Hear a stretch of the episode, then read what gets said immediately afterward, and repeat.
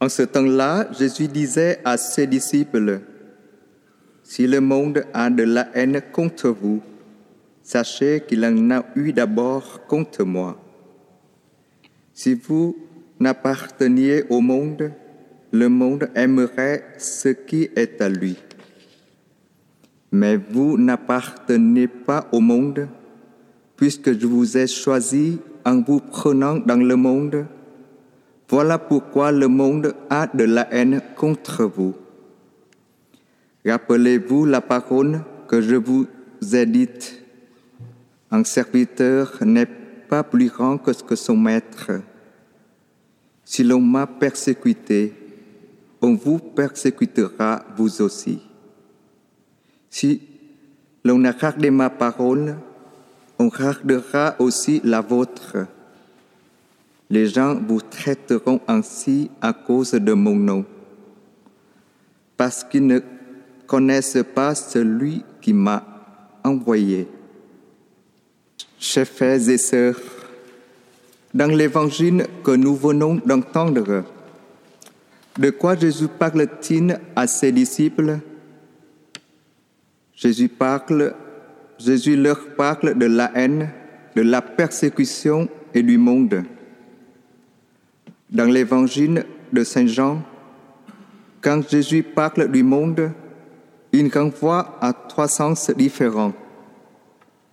Dans le premier, le monde désigne, la terre et les hommes qui l'habitent. Jésus dit par exemple, Je suis venu dans le monde, ou bien le Père a envoyé le Fils dans le monde.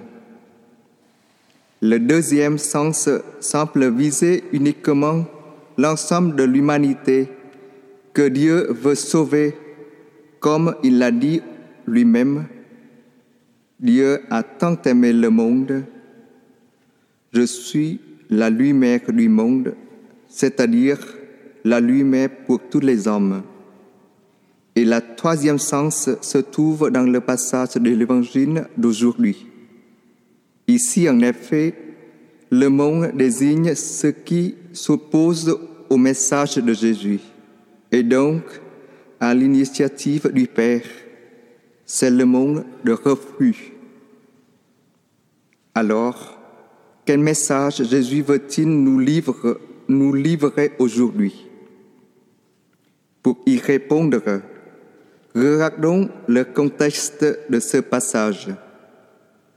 Nous le trouvons au chapitre 15 de l'Évangile selon Saint Jean, après le lavement des pieds, c'est-à-dire au moment si particulier où Jésus doit passer le monde à son Père par le chemin de la croix, c'est-à-dire le lieu de refus de la haine et de la persécution que connaîtront aussi les disciples. Mais pourquoi les disciples doivent-ils être également persécutés par le monde? La raison peut nous étonner. écoutons ce que dit Jésus. Vous n'appartenez pas au monde, puisque je vous ai choisi en vous prenant dans le monde. Voilà pourquoi le monde a de la haine contre vous. Jésus annonce ici qu'être disciple entraîne la persécution. Il l'ajoute encore en effet, Rappelez-vous la parole que je vous ai dite, un serviteur n'est pas plus grand que son maître. Si l'on m'a persécuté, on vous persécutera vous aussi. Alors, devant la haine, la persécution, que devons-nous donc faire? Devons-nous prendre la fuite? Nous remarquons que le Christ n'a pas soulagé ses disciples de leur peur et de leur faiblesse. Toutefois, en plaçant les persécutions, la haine, les divisions devant leurs yeux, Jésus n'a pas voulu inciter sur ce point.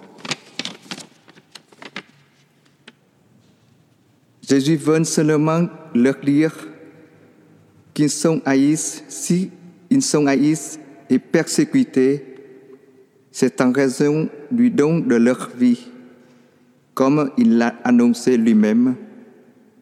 Si l'on m'a persécuté, on vous persécutera vous aussi. Ils seront en effet traités comme leur maître. Mais Jésus veut que ses disciples gardent courage et confiance en lui, comme il les y exhortera un peu plus tard en disant Gardez courage, moi j'ai bien et bien vaincu le monde.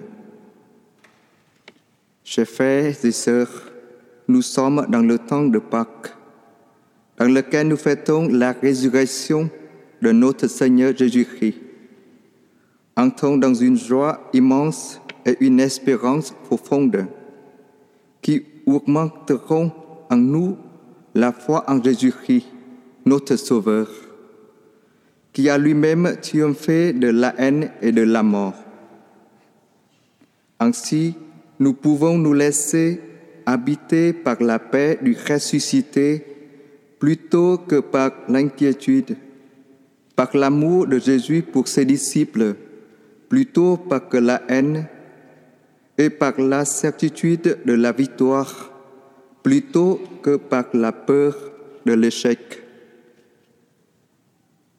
Chers frères et sœurs, dans notre vie quotidienne, au cœur de nos turbulences, relisons-nous dans la confiance les paroles que Jésus, ressuscité, a prononcées le soir de Pâques à ses disciples.